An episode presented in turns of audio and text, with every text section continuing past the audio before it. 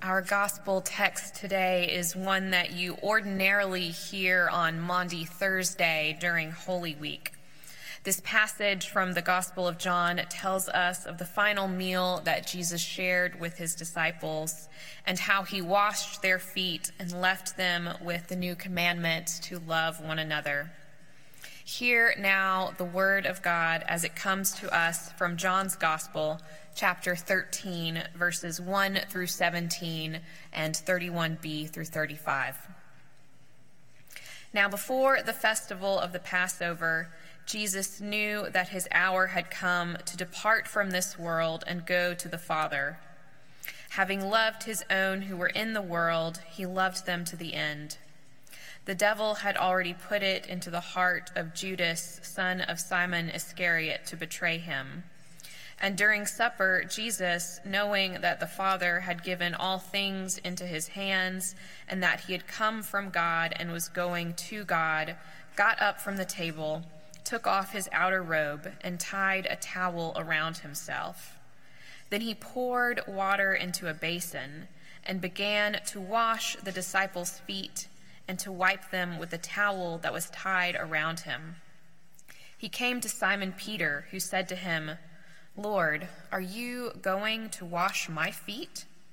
Jesus answered, You do not know now what I am doing, but later you will understand. Peter said to him, You will never wash my feet. Jesus answered, Unless I wash you, you have no share with me. Simon Peter said to him, Lord, not my feet only, but also my hands and my head. Jesus said to him, One who has bathed does not need to wash, except for the feet, but is entirely clean. And you are clean, though not all of you. For he knew who was to betray him, and for this reason he said, Not all of you are clean. After he had washed their feet, had put on his robe, and returned to the table, he said to them, Do you know what I have done to you? You call me teacher and Lord, and you are right, for that is what I am. So if I, your Lord and teacher, have washed your feet, you also ought to wash one another's feet. For I have set you an example, that you also should do as I have done to you. Very truly, I tell you, servants are not greater than their master, nor are messengers greater than the one who sent them. If you know these things, you are blessed if you do them. Now the Son of Man has been glorified, and God has been glorified in him. If God has been glorified in him, God will also glorify him in himself and will glorify him at once. Little children, I am with you only a little longer. You will look for me, and as I said to the Jews, so I now say to you, where I am going, you cannot come. I give you a new commandment, that you love one another. Just as I have loved you, you also should love one another. By this, everyone will know that you are my disciples if you have love for one another. Friends, this is the word of God for the people of God. Thanks be to God. Despite the fact that this is normally a Holy Week text, this is the passage I was most drawn to as I was thinking about our sermon series on being the body and being the feet of Christ. I find the visual image of Christ washing the disciples' feet and instructing them on how to love one another one of the most compelling passages in this gospel. Sometimes the Gospel of John can get really heady and esoteric.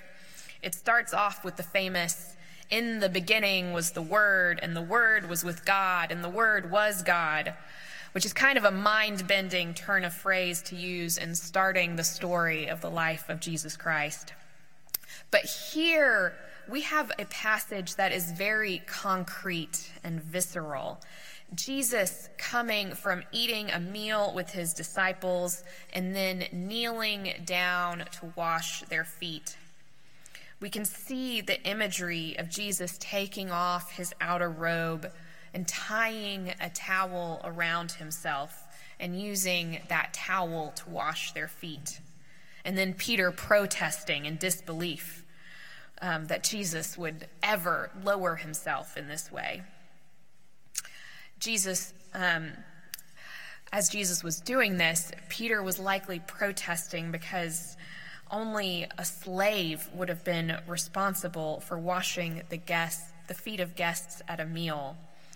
Um, and some sources claim that this was a task even too low for a slave. Either way, it's clear that this would have been seen as a humiliating task for Jesus to be performing. In washing the disciples' feet, Jesus was both physically and socially lowering himself.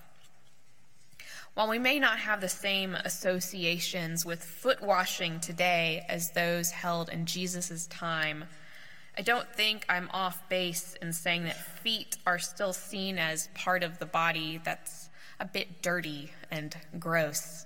I think all of you saw the kids' reactions as Molly was talking with them about feet. Of all the body parts we have covered in this series so far eyes, ears, lungs, hands feet are probably the least poetic. Feet get blisters and calluses and bunions and arthritis and ingrown toenails and splinters. And still, Jesus chose to wash the disciples' feet. Feet that were not protected by Gore Tex layered hiking shoes or the safety of indoor working conditions but feet that were even more bruised and blistered and calloused than most of us could ever know. Feet more like those of folks who are unhoused, who spend their days outside, on their feet without good shoes or socks. These kind of feet. This is the messy, tender, real place that Jesus was willing to go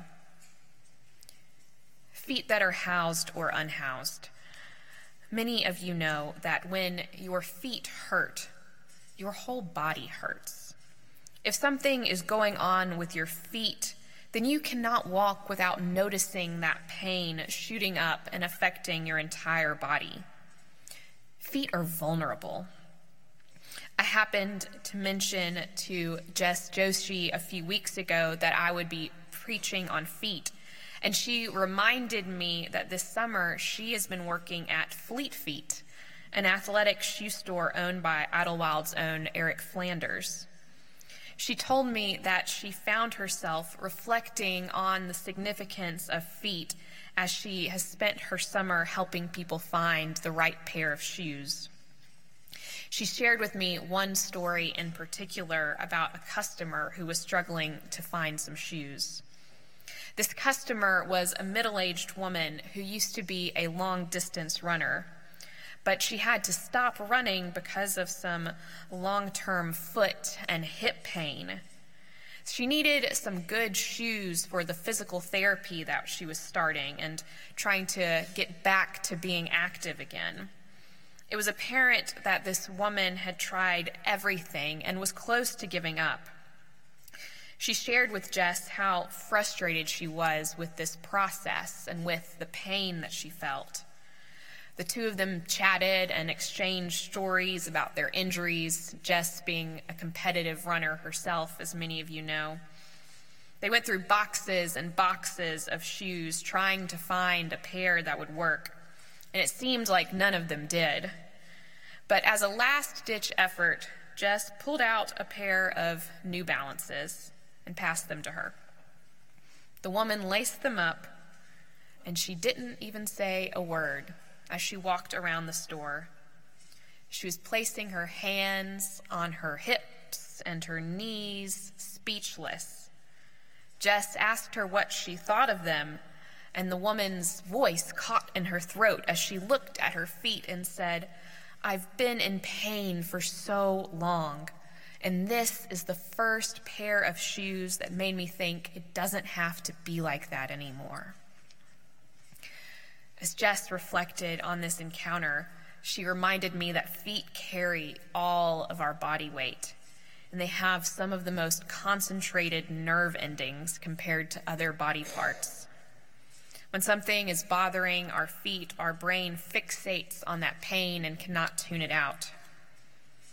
After Jess helped this customer find her pair of shoes, she was finally able to let go a bit and breathe. I imagine that when Jesus washed the disciples' feet, for just a minute, whatever pain or heaviness they were carrying, they were able to let go of.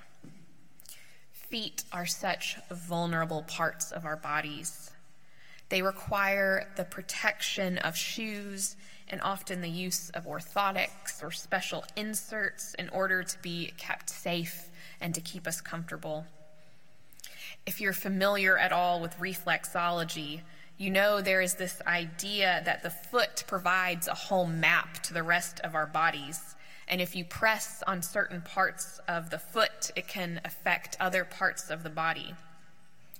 Let me go ahead and give a disclaimer that reflexology is not something I know much about, nor have I seen a reflexologist myself. But I do think there's something to this idea of the feet being intimately connected to the rest of our bodies. A few days ago, Emily Draffin led a yoga class with several members of the Idlewild staff. This was the first real yoga class I've done since having Artie, so I'll admit that it was kind of a challenge for me. But in one part of the class, as we were sitting on our mats, Emily invited us to bring our feet together and then take a minute or so just to massage our feet. Even though it was just my hands on my own feet, nothing close to a professional massage, something about rubbing my feet made me feel like my shoulders started to relax and my whole body started to soften a bit. Our feet do a lot for us, which is part of why they get so banged up and are in need of more care than we often give them. In one of his final lessons to the disciples, what he does is not just tell them to love one another, but he shows them what love looks like in action through the act of foot washing.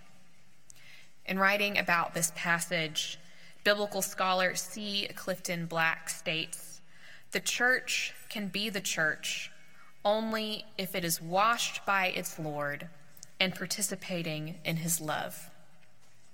Being the church means that we are called both to be the feet of Christ and to tend to the feet of Christ. It means we are willing to walk with people into the messy and difficult places in their lives, and we allow ourselves to be vulnerable when we are in need of that same care. Giving that foot massage, allowing folks to relax their shoulders and to breathe. Jesus says, I give you a new commandment that you love one another. Just as I have loved you, you also should love one another. By this, everyone will know that you are my disciples, if you have love for one another. As we seek to be the body of Christ in the world, may we show the love of Christ through the same foot washing that Jesus offers us. That may look like literally washing the feet of someone, or just helping them find the right pair of shoes it may be showing up for someone in need of a meal with hot food in hand, or sitting with someone who has just lost a parent or a spouse.